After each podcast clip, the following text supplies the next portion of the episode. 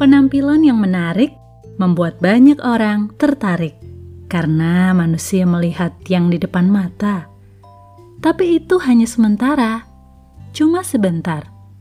Karena ketika waktu berjalan, yang nampak dan membuat orang bertahan adalah karakternya.